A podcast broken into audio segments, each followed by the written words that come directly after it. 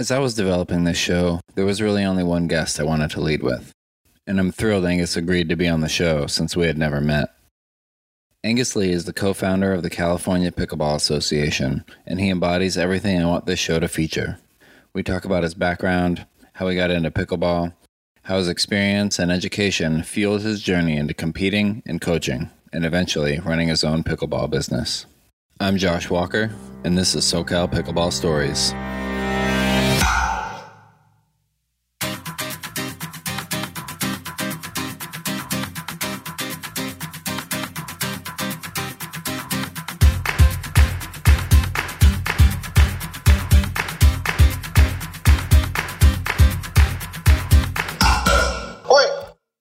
Angus Lee, thanks for being here.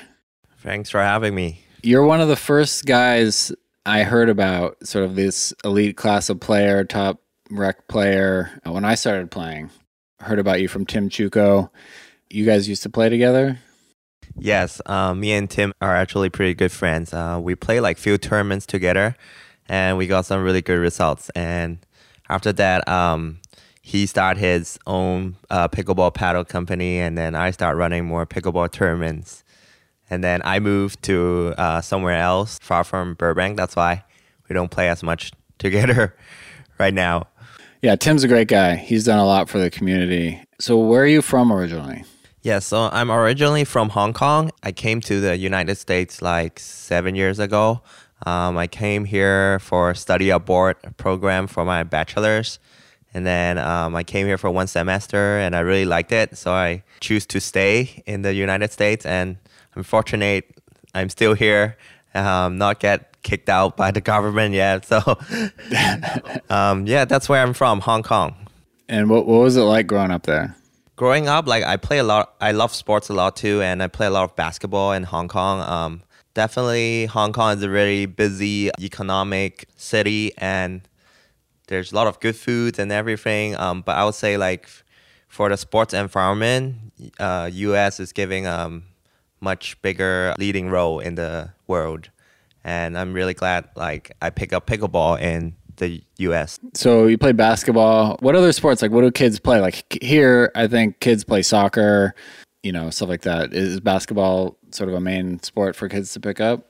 Yeah. So in I would say in Asia, like ping pong, badminton swimming, uh, basketball, soccer, volleyball, uh, running. Those are a lot of uh, popular sports we had. Um, so when I was young, my parents uh, gave me a lot of chance to go to different activities. So I did soccer, basketball, volleyball, a lot of different ball activities. Some interesting one I did was we call it inline hockey. So it's like uh, roller skates with hockey. Okay. And also I did like a little bit of judo. Okay. Yeah. Awesome. Well, yeah, sounds like you have a pretty diverse sports background. And so you came here for college, and where was that? I went to uh, Nashville, Tennessee for my study abroad program. The school is called Lipscomb University. It's like a little uh, small private uh, Christian school. Uh, I love there because it was a totally different environment than Los Angeles. Like it was less busy, it's more rural, and a lot of trees around.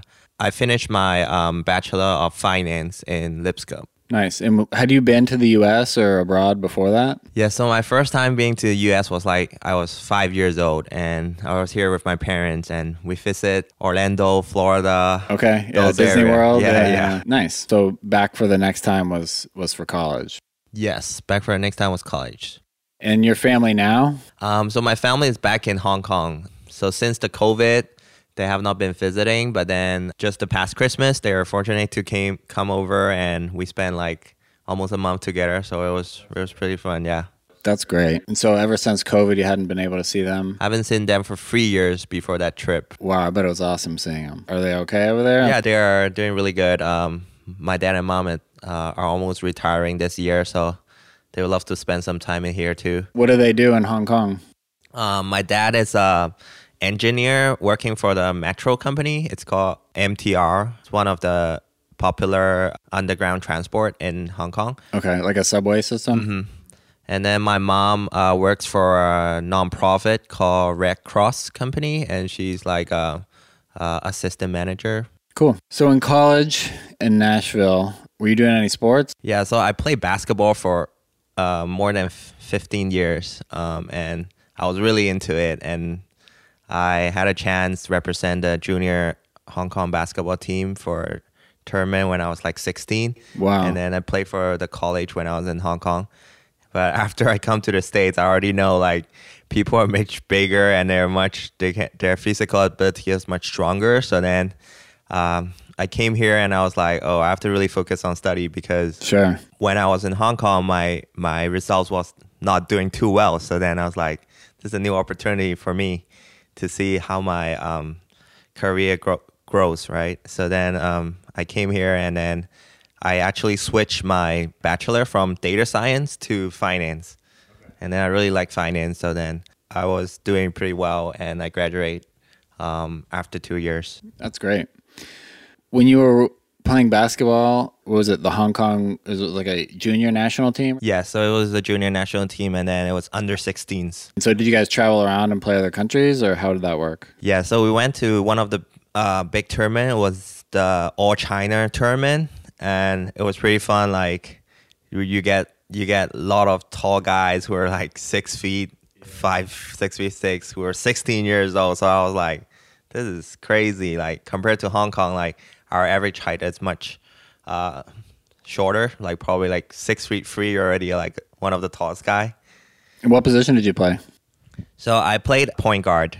Yeah, and I really like to uh, shoot freeze. Nice. So after college in Nashville, how did you land in, in LA or how how'd you land out here? Yeah, so um, I actually um, started playing pickleball in Nashville, and I learned it from my neighbor who was 70 years old, and he was Your neighbor was seven? 70, 70, 70. years old. Yes. Gotcha. So and when when was that? that was uh, 2018. Okay. So like four years ago. Um, and then he was like, "Oh, you should go, come try this sport. It's called pickleball." And then I saw some photos of him playing, and then I was like, "Oh, that looks really fun." And I start playing, and then the first time I saw him play, I was like, "Wow, this guy is really good! Like he got all the spin serves and all the Yeah. um, trick shot he did. So I was like, ooh, I have to try this sport. So then um, I learned it from Nashville. And then after I graduate, I came to LA because I did like an internship here before for three months in a BMW dealership uh, for accounting. And then so I came back because I was looking for a job after I graduate. Okay. Fortunately, they hired me back, and then I worked there for a year for the sales department. And meanwhile, I get to play more pickleball in LA because LA has much more facilities, I would say, and good players. Afterwards, after that year, I got into a master program in Long Beach State. It was for sports management because I was like, I really like sports, but I also have a good background in business. So I was like, let's combine it. So then I did like a master's in sports uh, management. That's how I got into LA. Did you live in Long Beach for a while? No, so I was staying in Glendale. I was staying in Glendale Okay. because the dealership was in Glendale. And that's how I met a lot of Burbank people. In your time at Long Beach State doing the masters, what was it? Masters in sports management? Yeah, so it was Masters of Arts in Sports Management. Gotcha. And so like what did you take away from that? Yeah, so it was a pretty interesting c- course because it covers, it kind of looks like an MBA. It covers all different business subjects like marketing, finance, uh, telling you how to run a business company. And um, good thing about that, there was a lot of different internships. So I had a chance to work for a running event company, which I was really interested because I love event management. And I also had a chance to work for um, the Los Angeles Sparks, like one of the WNBA teams. Okay, cool. What did you do for the Sparks? Um, I was I was one of the um, sales academy, uh, corporate sales academy um, interns, and at that time it was during COVID, so we didn't have a lot of time spending uh, on the court, like spending in Staples Centers. But then we had a lot of chance online meeting different people, and they they teach us a lot of how to reach out to different communities and learn a lot about how Sparks run their event because WNBA is a little different than NBA. Like WNBA trying to get their audience from having like community events nights sometimes. So then like they have LGBT nights. They have like um, they have like a fun night for the kids, stuff like that. So then they can draw more audience. Interesting. When you were at Long Beach State, or you know, when you moved out here to Glendale, were you playing pickleball all through that time when you started in Nashville and then came out here? Did you ever like start and stop, or you just kind of playing the whole time? Yeah, that that's a great question. It was a long journey. So when I moved to Glendale, um, at first I was trying the Glendale Community Center. Actually, they had like a Tuesday night indoor pickleball, which is they use the basketball courts and line up some temp pickleball nets and play there. Um, so when I first came here, I was like, I, I was still a beginner. I was like 3-0, 3-0, 3-5 and working my way and I was really passionate into it. So I was like finding different courts. And then afterwards found out Maxim in Burbank and I also find um, Allendale in Pasadena. So then one great thing about pickleball, it's pickleball people are really nice. Like once you know one or two of them, you know the whole community and you get much uh, greater matches and greater places to play pickleball. Like I met Tim Truco and their friends in Burbank. We we play a lot together.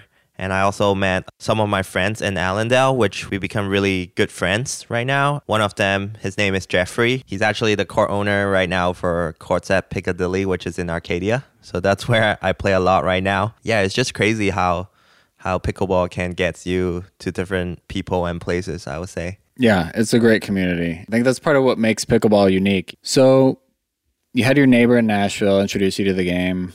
Come out here, still like to play, and you start meeting people. Were there any people in particular that helped develop your game from the three five to higher? Was there anybody that that coached you at first? How did that go?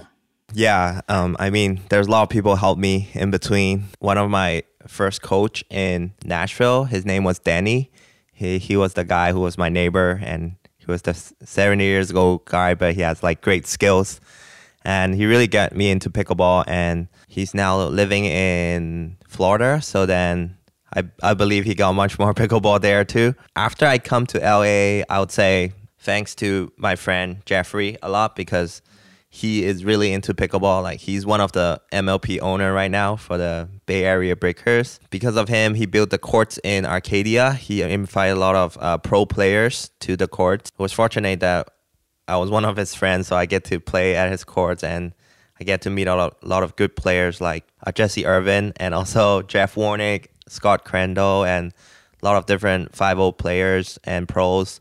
So I got I got a lot of my games improved from there very fortunate. I get to play a lot of good games uh, with other people in Burbank or Thousand Oaks, uh, Pasadena as well, and I think that really helps my game. Just getting to play and know better players and watch a lot of YouTube videos.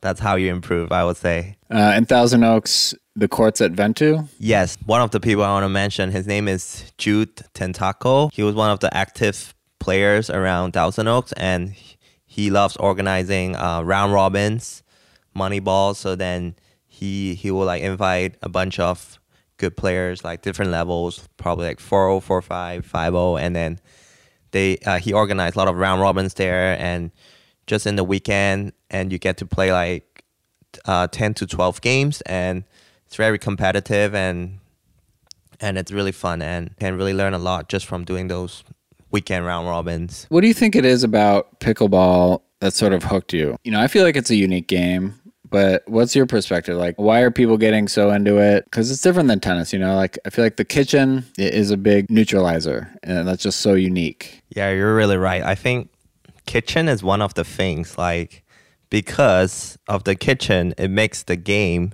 not as uh, physically competitive. Like, if there's not the kitchen, like those tall guys can reach in and volley every balls, right?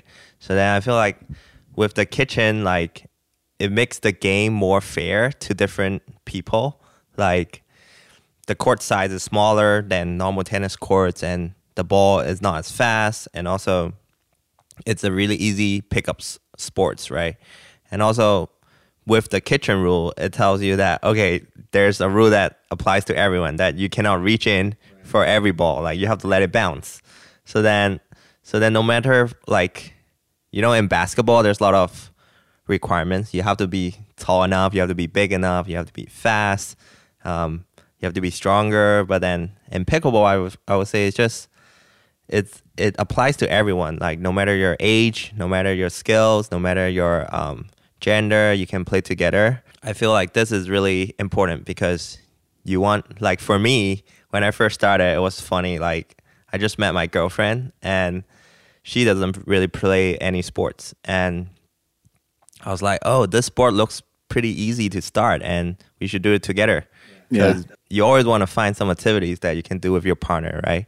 So then basketball was not one of them because the ball is so hard and it, it could hit it could hit her and she she probably don't like it. So I was like, oh, let's try pickleball because it's easy. Ball doesn't come really hard and um, it's easy to learn. This court is small. You don't have to run that much. So I'll say um, how easy the sport to start is really important.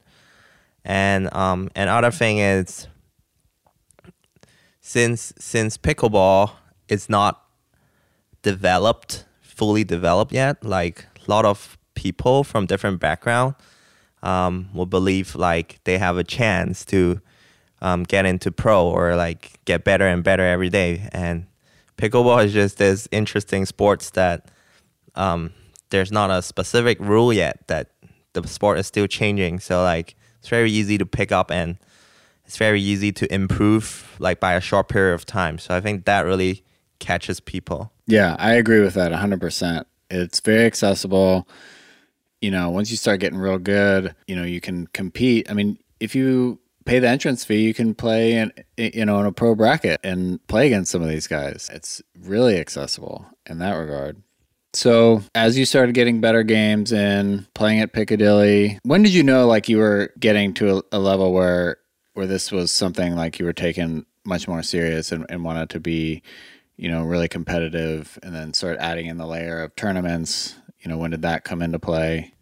Yeah. Um. So my journey is a little different than most of the players, I would say, because I start from, as I said, I was a 3 player, and then um, I started playing tournaments just for fun because since I grow up, I'm always a competitive person. I love to play different sports events, different sports competition, and so I was trying out different tournaments. I was playing in a free five tournament, and maybe it was in Melba Bishop, I think, and then I and then I start doing a little bit better and better. Like I had a lot of failures too. Like there's a lot of tournaments I didn't medal. I've been losing pretty bad, but then it's just that it's just that little improvement by day really gets me to try compete again. And um, I started doing well in free five, and then I think I jumped the 4 level and it goes straight to 4 5 because I was like, oh,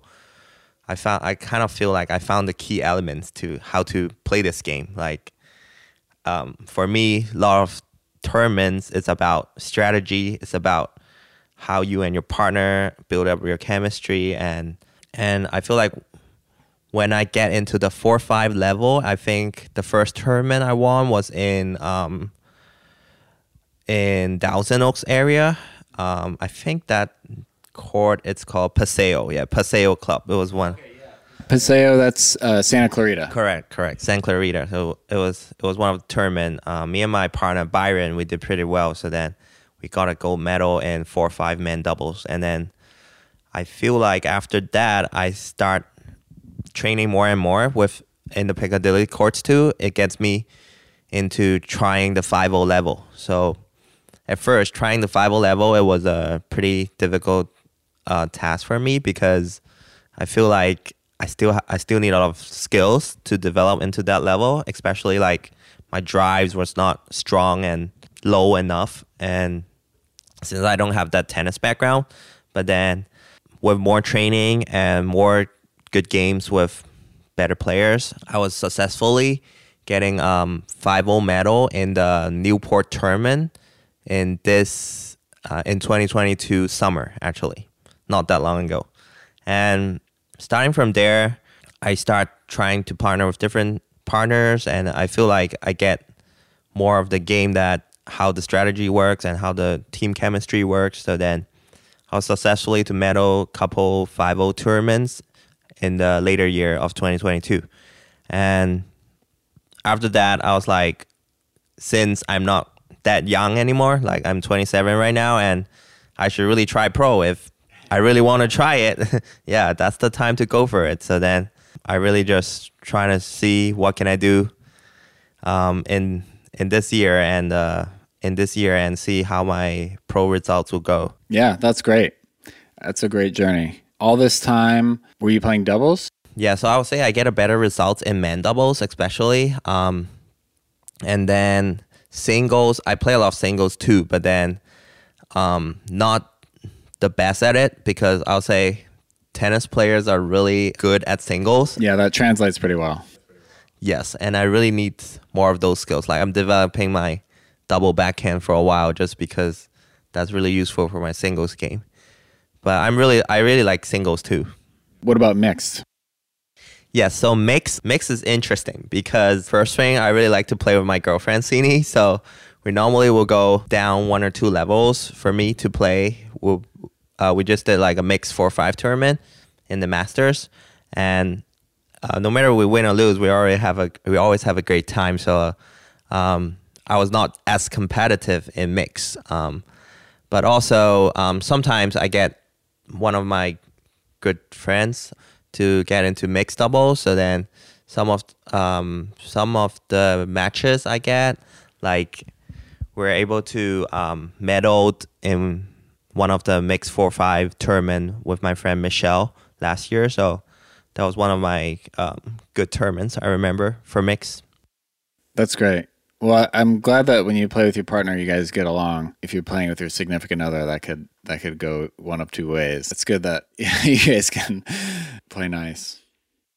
Yes, it's not easy. Like there's certainly a lot of arguments, but then at last you will still you'll feel like oh, those are some silly things that you can avoid, and it's it's just fun. It's just different that when you play with your significant half in a tournament because you feel like you're working something together and it's really it's like the the joy and the glory when you win something together it's so much different than any other partners i would say because it's just significant half. So like it really matters and it's great. It's a different feeling. That's cool. That's an interesting perspective. That's awesome. So you mentioned this a bit before talking about a little bit about your partnerships stuff like that. Like how do you how important is it in men's doubles do you think that your partner and you gel you know and not just that you are choosing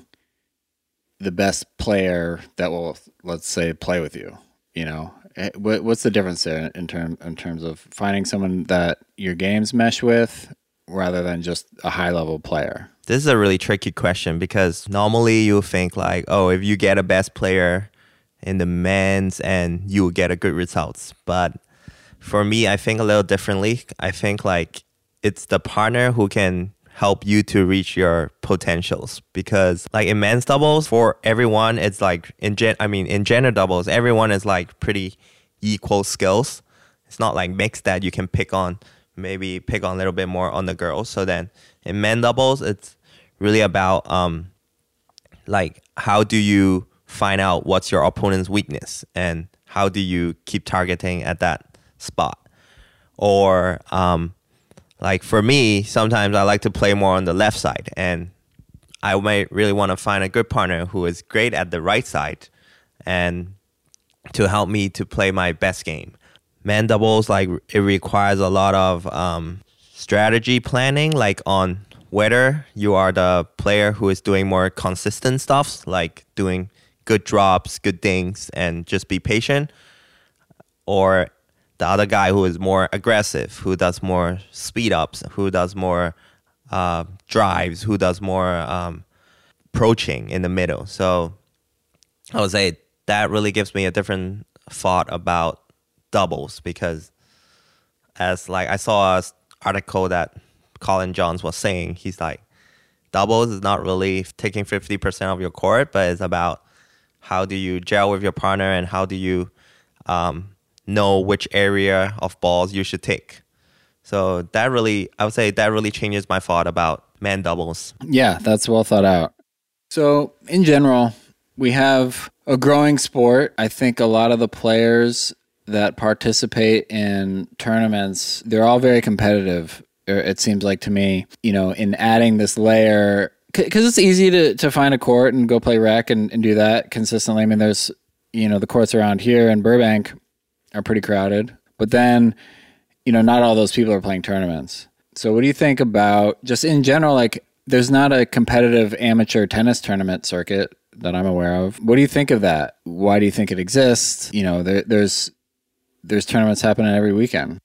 Yeah, so I feel like pickleball players are divided into like few different categories. Like there's certain uh, there's certain like senior players who are uh, 50 plus, 60 plus, um, who are retired and they're just looking for some fun activities for their um, for their health. So then those are one part of the players who is just looking for fun and they are just really friendly, just going to the rec courts and they're just trying to find some other friends who can exercise together.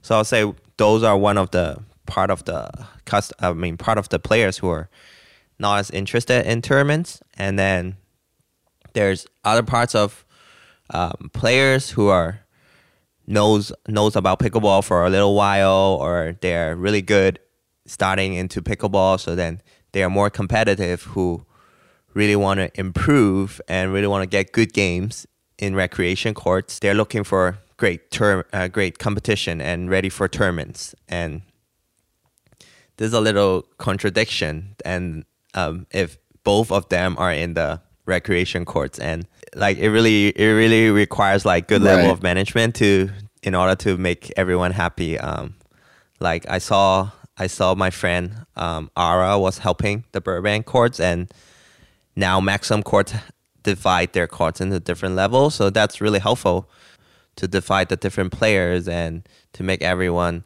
stay um, peacefully when they're very crowded at the recreation courts. And that's really that's really gonna help the future of pickleball if every court knows how to manage the different levels of play. And back to the tournament question, I would say pickleball tournament is a little different. Like it's not like you have to be really good in order to play in a tournament. And fun thing about that, there's like different skill level from 3 to 5 and different age levels, right? Like some of the bigger tournaments, they even divide 50 plus, 60 plus, 70 plus. So I feel like in pickleball tournament, it's more about people having fun and enjoying doing that. Like even some of those they don't do as well, but then they they they're just happy to be in a tournament, knowing different people and playing different people. It's very interesting in the um, tournament director perspective because there's so much different tournaments, but every tournament is targeting different people. I would say like there's obviously the PPA APP who is targeting more the pros.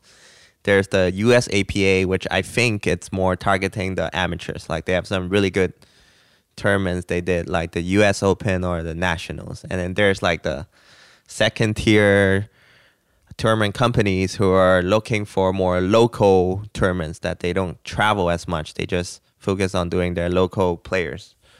And then there's more third tier, fourth tier who is doing maybe round robins for the weekend and just have people to join and some of them like provide lunch and then provide raffles and provide free stuff to give out give away and those are targeting more the recreation players who just want to have a fun weekend and know different people so i'll say that's a great part of it that there's different different target audience That makes sense. I feel a lot of the people out playing tournaments are just happy to compete. You know, they they want uh, like an extra layer to their pickleball experience.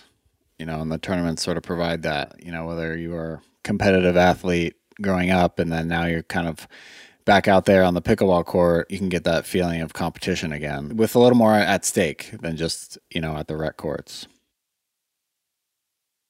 All right, so back to back to you a little bit. After your master's program, did you end up getting a job at BMW? Were you working? Yeah, so back to my career path. Like I, uh, after I moved from Nashville, coming to Los Angeles, I did one year of full time job in the BMW dealership. My my title was like a financial sales assistant assistant and I would say I didn't really have a great time working there. So then I moved on and I went to my master's program in Long Beach State.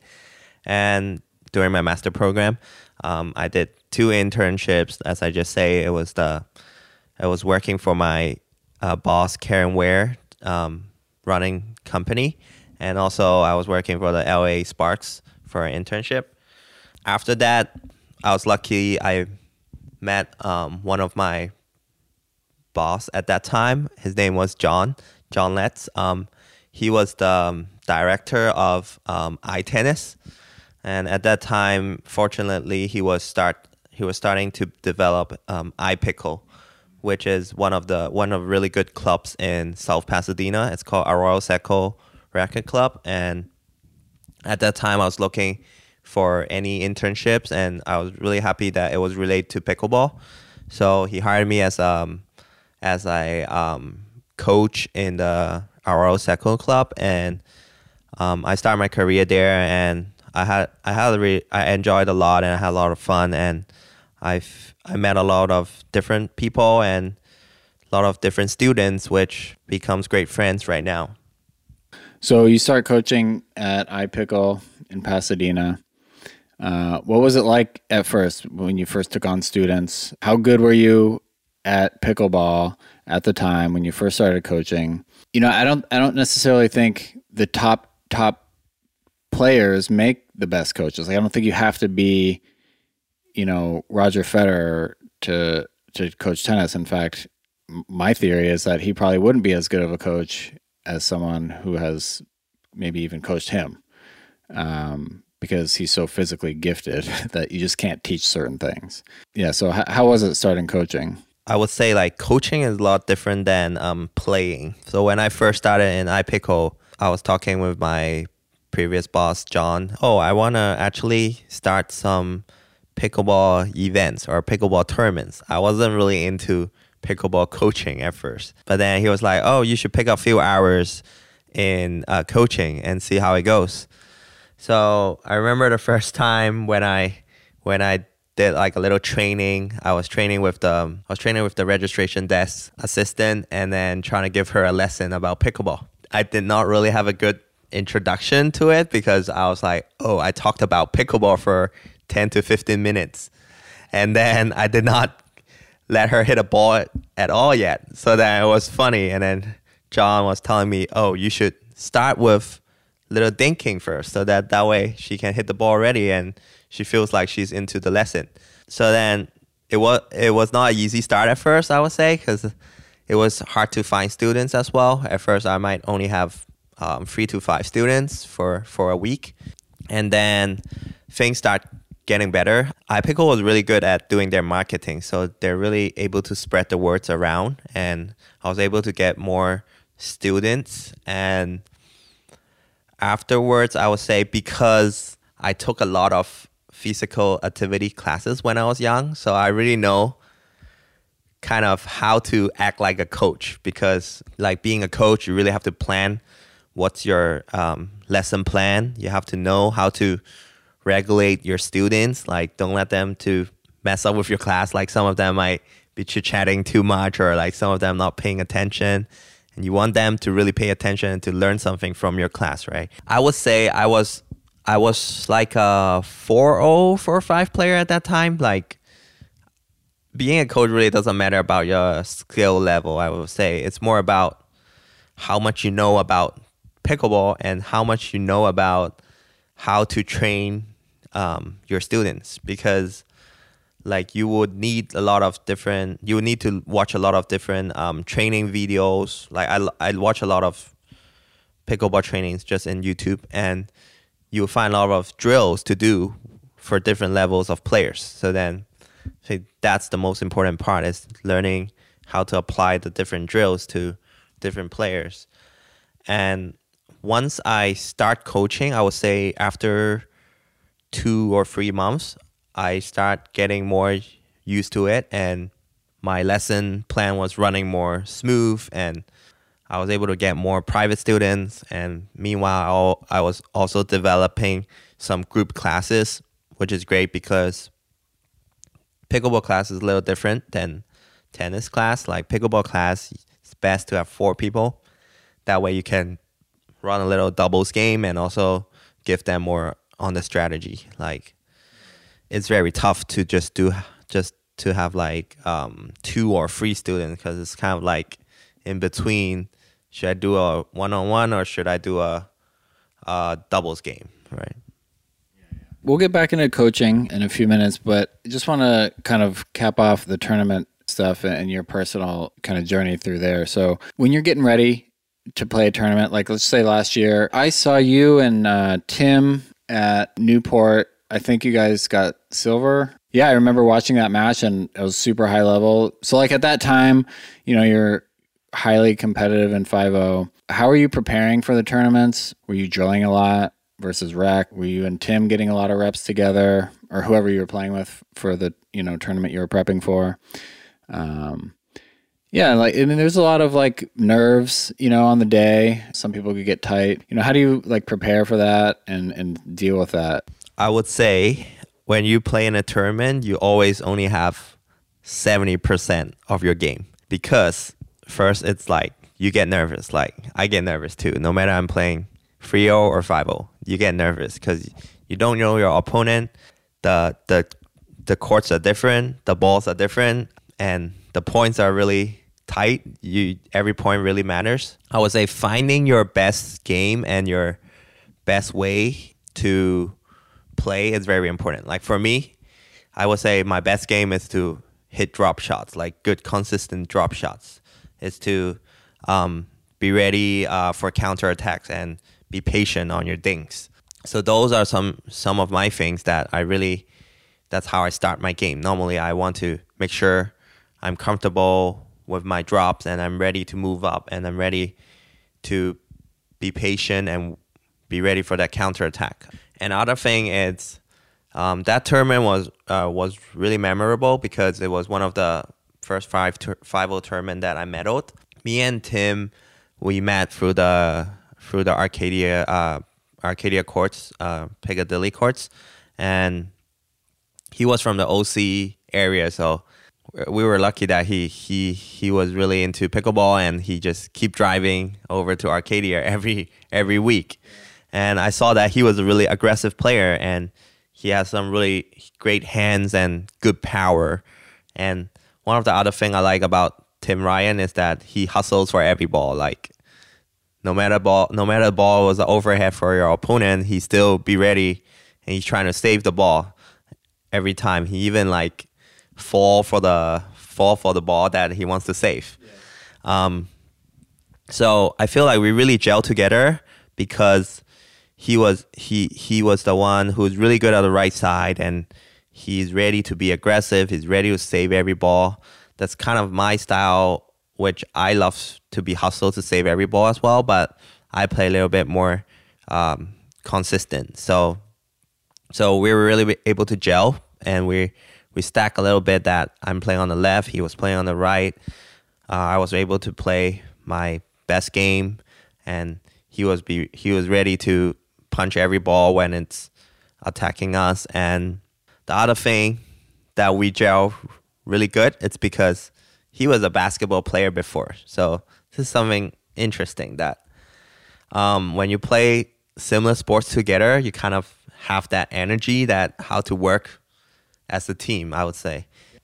That was one of the things that I found out and that's how I partner up with my next partner uh, Rob Hutchins. He was a basketball player too. So then, and we we ended up doing really well as well.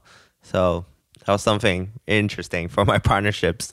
Yeah, that's interesting. Similar sports backgrounds. If you've had a similar experience growing up in athletics, you know, the way you approach a new sport might be similar. Yeah, interesting. Yeah. And so as you're improving, are, do you are you drilling a lot? Are you playing rec or how's that going? Yeah, so before every tournament, I would say the two weeks before the tournament, I would start drilling a little bit more. Like I like to play skinnies. That's the best way I think to help my to help my drillings is to be ready to cover your side and be ready be ready to hit those resets and learn when to speed up the ball. And me and Tim um like to go to play on Wednesday and Saturdays because those are the time where the best players are at Piccadilly and we will we will play a lot of games with each of us, just each of us in every game um, to play against different great teams. Like we want to play teams which are better than us. Like we want to play Jesse, we want to play Jeff, we want to play Scott in order in order to know what's our weakness and in order to know how we should do in those difficult uh, scenarios, right? Um, so those those are really important for me.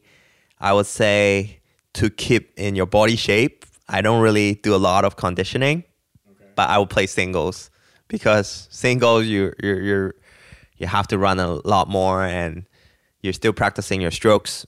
It's just a little different way. You might practice a little bit more drives, which is great for me because that's what I want to improve.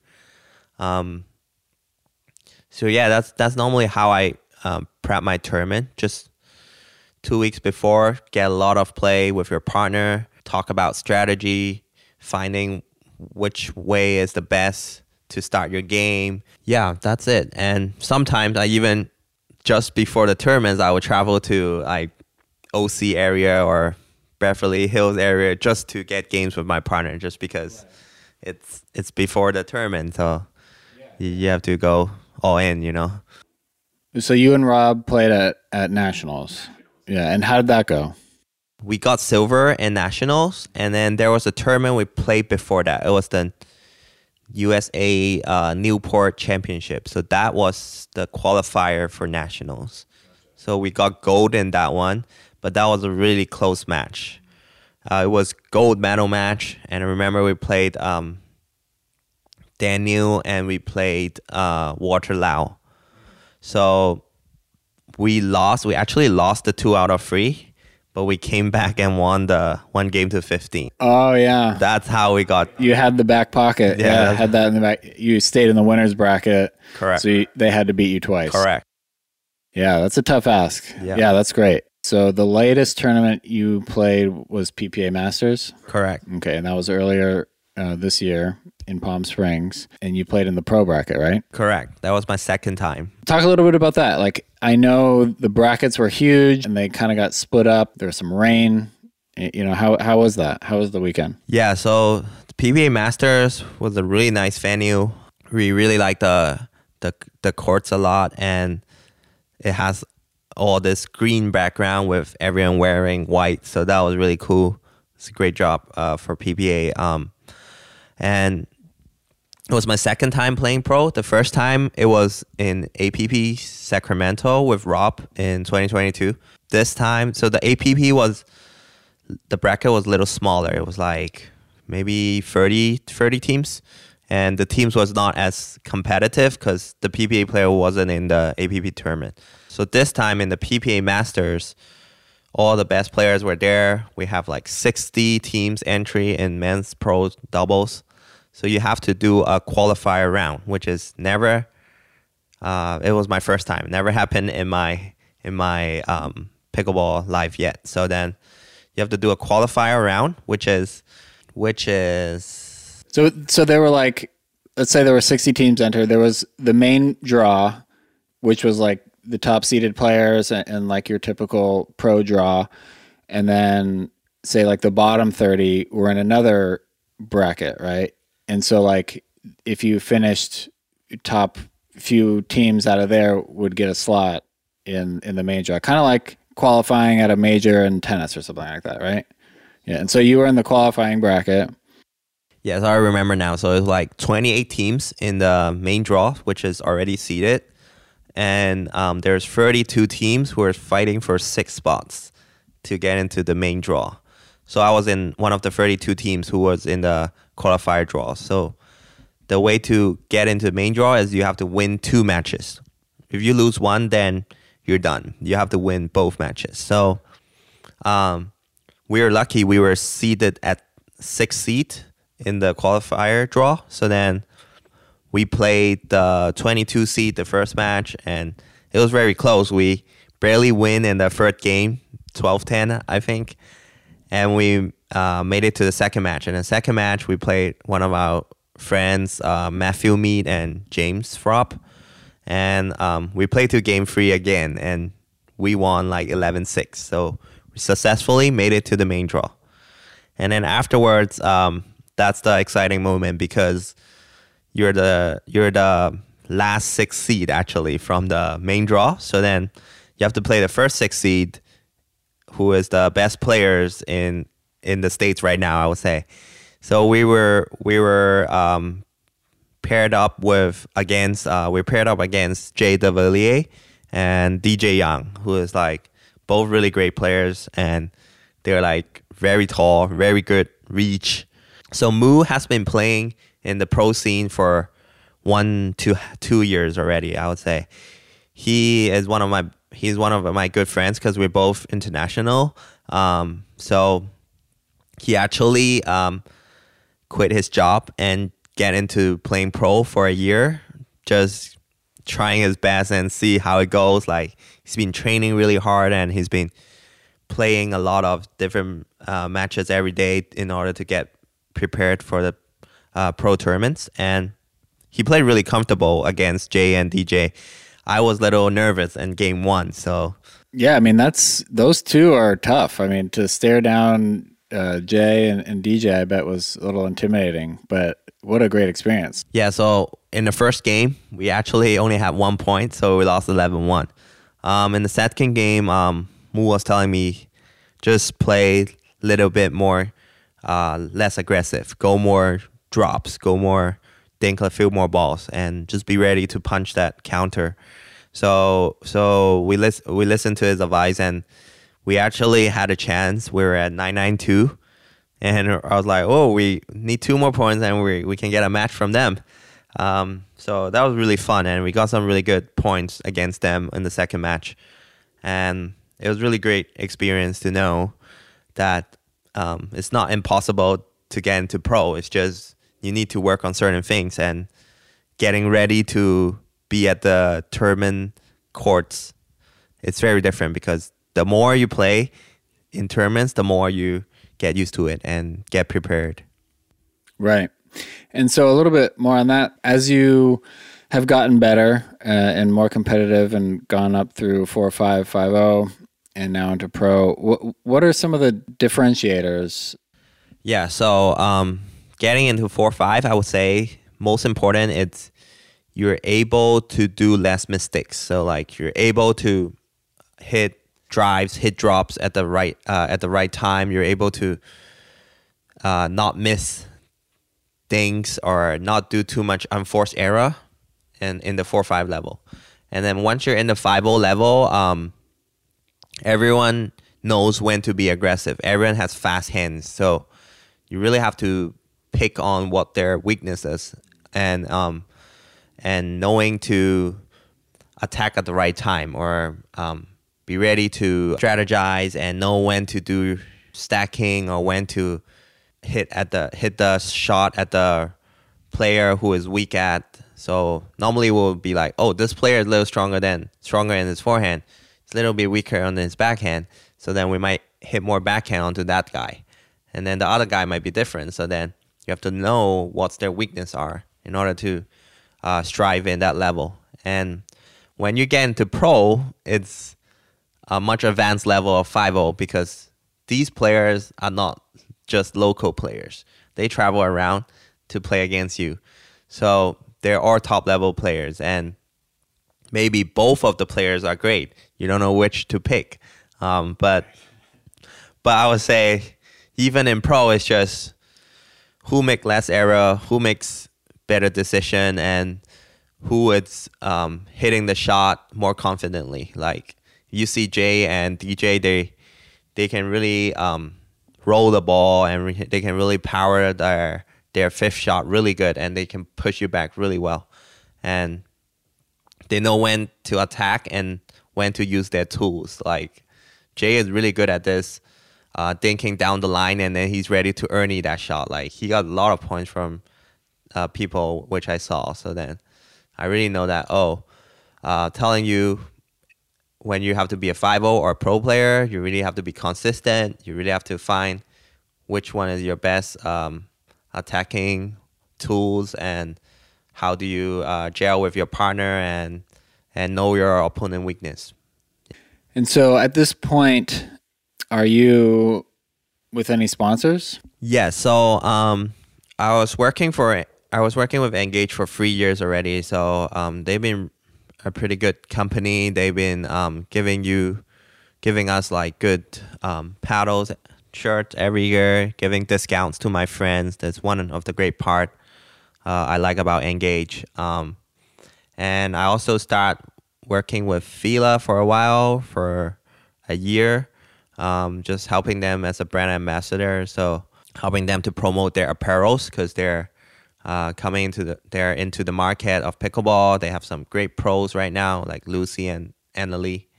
Um, and also MVC. MVC is one of the local um, company which uh, owned by Rob and Jerry. They're really nice uh, people. They just want to support local players and uh, promote their uh, clothing brand. Yeah, great. I think now we've come to what your latest venture might be the California Pickleball Association, CAPA. But let's get into that after we take a little break.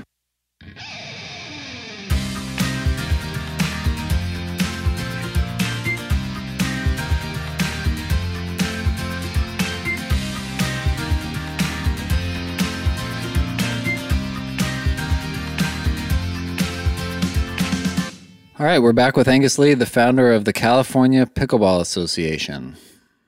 So, how did that come to be, CAPA? So, back to when I was studying my master's, so we have to do a capstone project for uh, in order to graduate. That was our last course. So, capstone project is a little bit about what do you you can do any kind of business that you want, and um, that's the that's the topic of the project is to set up something that you like and to help uh, some kind of communities or help some kind of sports. So I figure out, oh, let's do pickleball because not much people in my class knows about it, and this is something special that I've been playing for a long time and uh, getting into pickleball for a long time. So I did my capstone project about pickleball, and I was thinking what should I do, which is you don't want to do something which already happened. So I was thinking doing a juniors pickleball tournament. So in my capstone project, I was describing we can do a collegiate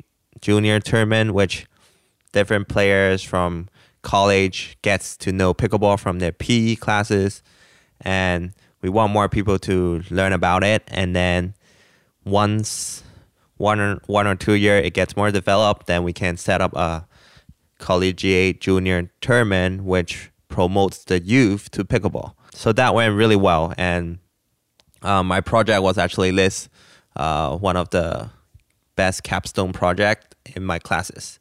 So I was very happy. One of my professor, he was actually a owner for a boxing company event, boxing event company. He actually asked me about is this uh, going to be true. Are you gonna really set up a pickleball company for juniors? And I was like, I've been thinking, I've been thinking for it for a long time, and I do really want to do it. So he actually promised to invest into my little dream that I'm not sure will I do it yet. Uh, so I was very exciting about it, excited about it, and um, uh, I start doing research. I start thinking about how can I start this company. So after that, I met some of my friends in Arcadia, which is now one of the owner.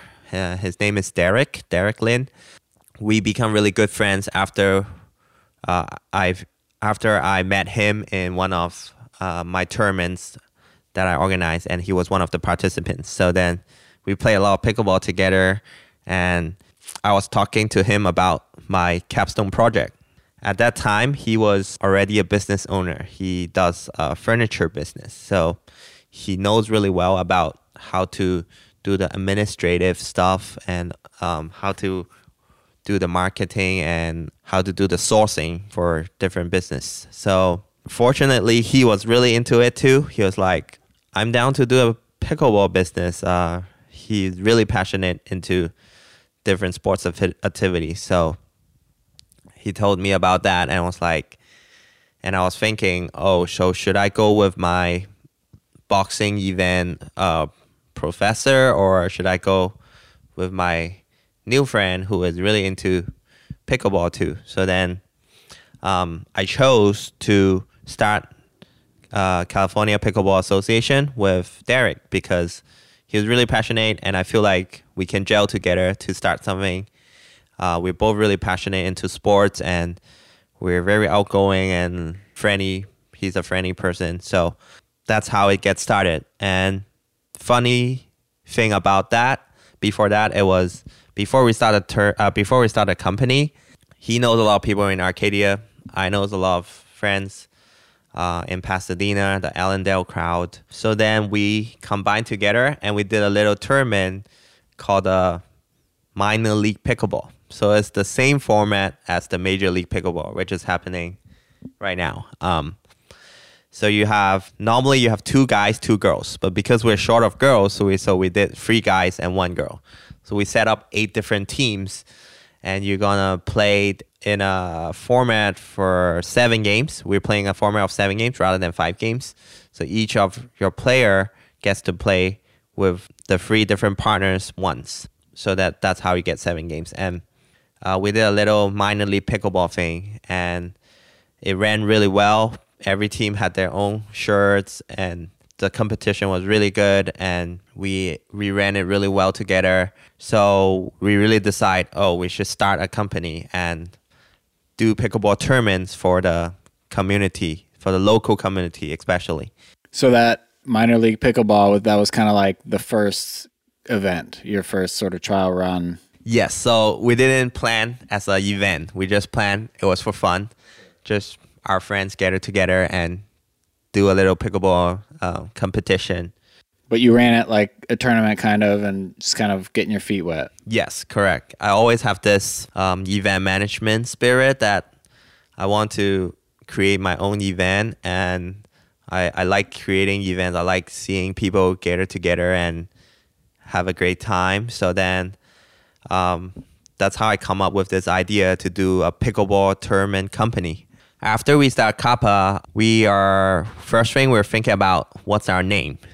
So at first, we have some interesting names. Like we were thinking rather CAPA, we would call it CPA. But then CPA is like accountant, right? So then it kind of contradicts. So we're lucky that um, I invite one of my friends. His name is Mark Gerges. He's one of uh, really good designers. So he's really nice about helping us, and he wants to help us set up our logo, our website, and our kind of our brand. He suggests to use CAPA rather than CPA because if we stick with CPA, it's gonna be a little contradiction. I think CAPA sounds much more um, popping than CPA. So yeah, it's it's a, a great little acronym, and you know people just call it CAPA. You know that's great. Yes, thanks. So yeah, so starting from last year, June, that was our first tournament. So in 2022, we actually did three tournaments already, and it went pretty well, I would say. The first tournament, we might only have 150 people. Our last tournament in 2022, the LA Pickleball Championship, we went up to 350 people. And the coming one in February, the Orange County Open, which we just set up with a new location in Fountain Valley Pickleball Center. Uh, we are planning to have around 400 to 500 people. So I would say for me, it was a really good, it was a great career changing path and it was great turning point for my life because I've been always wanting to do this and finally it happened and I was really grateful for everyone who helped me with it and who support us with it. Another thing I want to talk about is our volunteers. So running an event, it's very important to have some volunteers because um, like two people can't do everything in an event. So our volunteers actually a group of pickleball players from Arcadia and they're really into pickleball tournament as well. And we're very fortunate to have them to help us to do scorekeeping or registration um, or raffle drawing, stuff like that. I mean, they don't get paid. So then I'm very fortunate to have them. Like we just do a little company lunch and we give out some shirts to them and also give them free entries after every volunteer, every volunteering. We're very grateful to have them. Like without them, it's really hard to uh, work on our tournaments. I'm sure they're inspired by you guys to want to volunteer. That takes a lot to to get someone out there for free. So I'm sure you guys are doing a great job of taking care of them. So last year, the two tournaments, where were they? Last year, we ran three tournaments. Oh, so the first one was uh, San Gabriel Valley Open. Second one was called CAPA Summer Open, and then the last one was in just in December, the LA Pickleball Championship. How has it been running your own tournaments? Have you taken your experience from playing in tournaments and sort of like, you know, seen what can be improved upon and s- tried to implement that into your own events? Yeah, so I would say my previous uh, internships really helped me. Like I started my internship with Karen Ware running events. So Karen's one of my previous boss, and she's also a really energetic and really friendly person.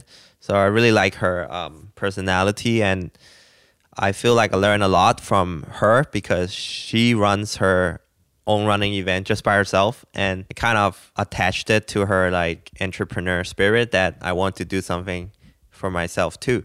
And then afterwards, I also interned and worked for a few uh, pickleball events. So in iPickle and also in National Pickleball. So then I learned a lot from how they run their event from scratch to every different scenarios like rain delay or like um, people backing up at last minute or switching partners, stuff like that. So then, say those experience really helped me to know how to run an event. So speaking of rain, LA Pickleball Championships in December, you had to deal with some rain, right? Yeah, so the LA Pickleball Championship was a two day event. It was Saturday and Sunday. Saturday, we are fortunate there was sun, so then we can finish our tournament as scheduled. And then Sunday, it had a little rain. So that was a crazy experience because we really want to run it as planned, it, as planned. So we've been talking about what's the different scenario we should do on Saturday night. And one of the crazy decision we made was sending out an email to all the participants at 5 a.m. if we are starting the tournament as planned as, at 7 a.m. So at last, the rain stopped around 12. So then we made the decision to start our tournament at 1. So it ran pretty well actually because normally you need two or three hours to dry the course, but we're fortunate. Uh, even our players wants to come out and help us to dry the courts. So then we were able to run it starting from one, and the courts normally closes at five because they don't have lights in Oak Avenue Intermediate School. So I was lucky to rent the courts from my friend Jeffrey to use the Piccadilly courts to finish the remaining matches from uh, 5 to we actually finished at 11 p.m. So that was a crazy day, but I'm glad we went through it. In my experience, whenever there's like a pro, like a high level pro bracket being played out at the same time, I feel like the experience for amateurs is not as good as if it were amateur only. Have you found that? This is one of the thing which is very important for our company and very trusting this format can work better for our participants because based on my tournament experience, based on my friends or others telling me about tournament experience, a lot of time tournaments are running in double elimination format and it can take maximum or minimum like 8 to 12 hours a day to run the whole thing. So for in pers- uh, in participant perspective of points, if they are not as a great player in their division, they can only play like two matches in a day, while they are spending time to travel and also time to wait in between matches. Like in PPA Master, I have friends who's playing in the amateur divisions um, who was waiting for eight to ten hours for the matches and they start at 7 a.m. and couldn't finish their matches until 7 or 8 p.m. So in CAPA, we really trust this format that we want to do um, round robin format.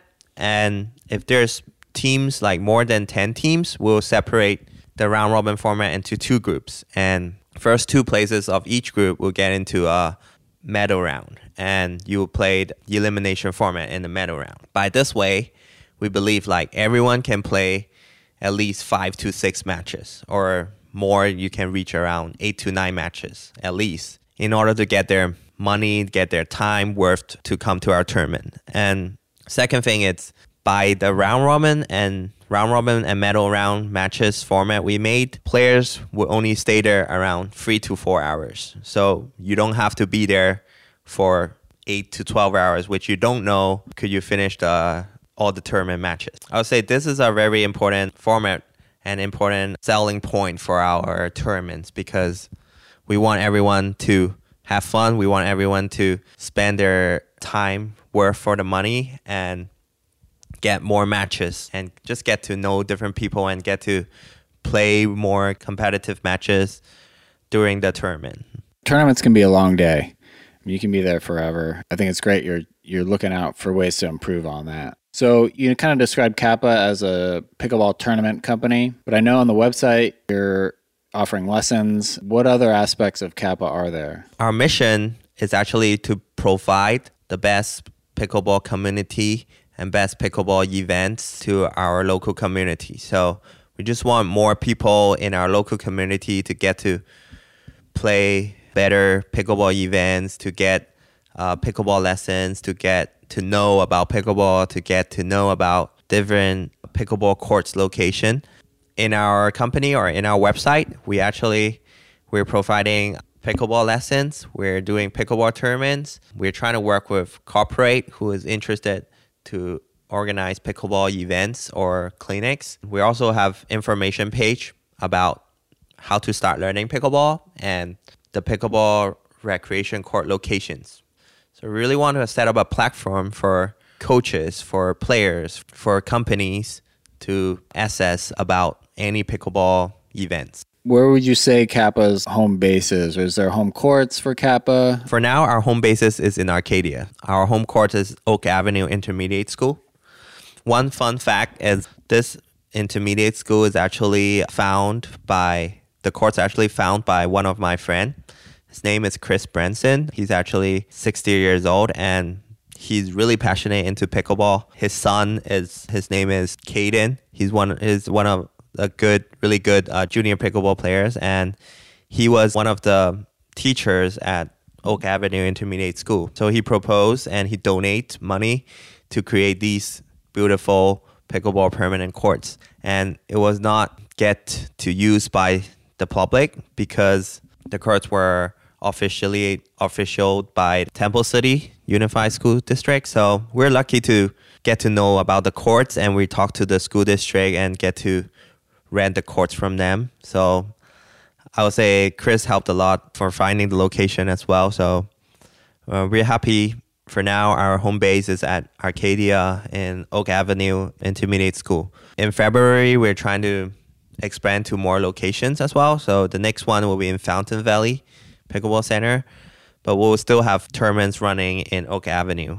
And so, looking ahead as we wrap up here, what are some goals that you have personally and also for CAPA? So, for myself, for playing, I really want to make into top eight in one of the APP or PPA pro events. Also, looking for a sponsorship who can cover my tournament expense. I would say um, I'm a good I'm a good paddle sales. I've been helping engage to sell some really uh, good amount of paddles. So really looking for a good sponsorship that I can rely on and I'm trying to make a scene of myself in the pro tournaments. For CAPA, um, we really want to reach more participants and reach out to more locations. So our goal is to reach to three to five locations in 2024 and we want to reach to 500 to 800 participants in 2023. And for myself, uh, in coaching, I would hope I could set up a better and a more comprehensive system on my class registration and also um, trying to set up a good maybe set up an academy for myself and hire some coach to help me um, assist in coaching Are you working on CAPA full time right now? pickleball full time yes that's what my dream was so then i'm glad i can stick with it for now Yeah, good for you. Really going all in. I mean, like you said, now's the time. And then for the sport, like you said, it's not fully developed yet. There's different strategies emerging. How do you stay up on that? Where do you think it's going? pickleball as everyone say is the fastest growing sports in the united states i think in 2023 we will really see some great and big and more events coming on about pickleball like you can see more pickleball paddles that develop you can see more pickleball tournaments are giving out more prize money you can see more tennis pros are turning into pickleball pros um, one other fun fact I saw is like in Asia, in Europe, in all these countries are starting to develop pickleball. Like there's much more facility, much more tournaments they are running right now. And for my best point of view, as I we re- we really w- wish in the Olympics, LA 2028, that pickleball can be one of the events. We hope it's possible. We we, we don't know yet, but this is one of our one of our dreams as a pickleball player, I guess. Yeah, I think pickleball would be a great Olympic sport. Why do you think you keep coming back on a day to day basis? Like, what is it for you? I will say most definitely are the friendship you develop in pickleball. For now, most of my friends are from pickleball that I know. This sport is just really getting you and really electrify that it, it just sticks together with the people you know. Like this is like a double sports with two people as a team and four people playing together. It really can develop that team spirit and also like knowing different people as the sport is just suitable for different age and gender and uh, skill level to play together. So I would say the friendship that I get it's the most important reason that I'm still playing pickleball every day. Like if you don't play if you don't go to play pickleball today, you might not meet your friend, that friend again for a week. But just because you go to play, you see your friends day to day. Second thing I like about it is just you- are just improving every day with pickleball. Pickleball is improving into a different style every day as well. Since it's just it's just develop a really good developing sports. Like you can see different styles going on on pickleball courts every day. You can, and also it's very easy to get improvements on pickleball because the more you play, the more you learn, and also there's a lot of things which are not discovered yet. I would say in this sport. Final thing, we're going to do a little speed round All right, sounds good. drop or drive, Drop tournament or rec, tournament playing at day or night, at night, left side or right side, left side, singles or doubles, doubles, mixed or gendered, gender, Dura or Franklin. dur, What's your favorite shot? backhand flick, Favorite drill? skinny singles, And favorite courts in SoCal? Piccadilly courts. All right. Angus, thank you so much for being here. When I started developing the show, even though I hadn't even met you, you were really like top choice for me to get as the opening guest here on SoCal Pickleball Stories. You're embodying everything I want this show to bring to light. So, where can people find information about CAPA, info about your upcoming tournaments? Thanks, Josh. Um, it, it is my pleasure to be on your podcast. Like, I'm very happy today that I can share my stories. Maybe a lot of my friends don't even know yet. So, for any information about CAPA, you guys can visit playcapa.com. And our upcoming tournament is on February 9th, uh, 18th and 19th in Fountain Valley Pickleball Center. And the website is playcapa.com slash OC Open. Thank you, everyone, for listening. Thanks for listening.